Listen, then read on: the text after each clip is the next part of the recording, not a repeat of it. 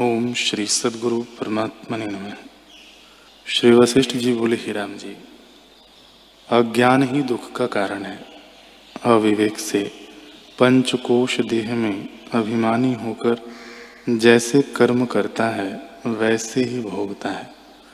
शुभ करता है तो शुभ भोगता है और अशुभ से दुख भोगता है। जैसे नटवा अपनी क्रिया से अनेक स्वांग धारता है वैसे ही मन अपने फुरने से अनेक शरीर धारता है। जो कुछ इष्ट अनिष्ट सुख दुख है, वे एक मन के फुरने में है और शरीर में स्थित होकर मन ही करता है। जैसे रथ पर आरूढ़ होकर सारथी चेष्टा करता है और बाबी में बैठकर सर्प चेष्टा करता है, वैसे ही शरीर में स्थित होकर मन चेष्टा करता है।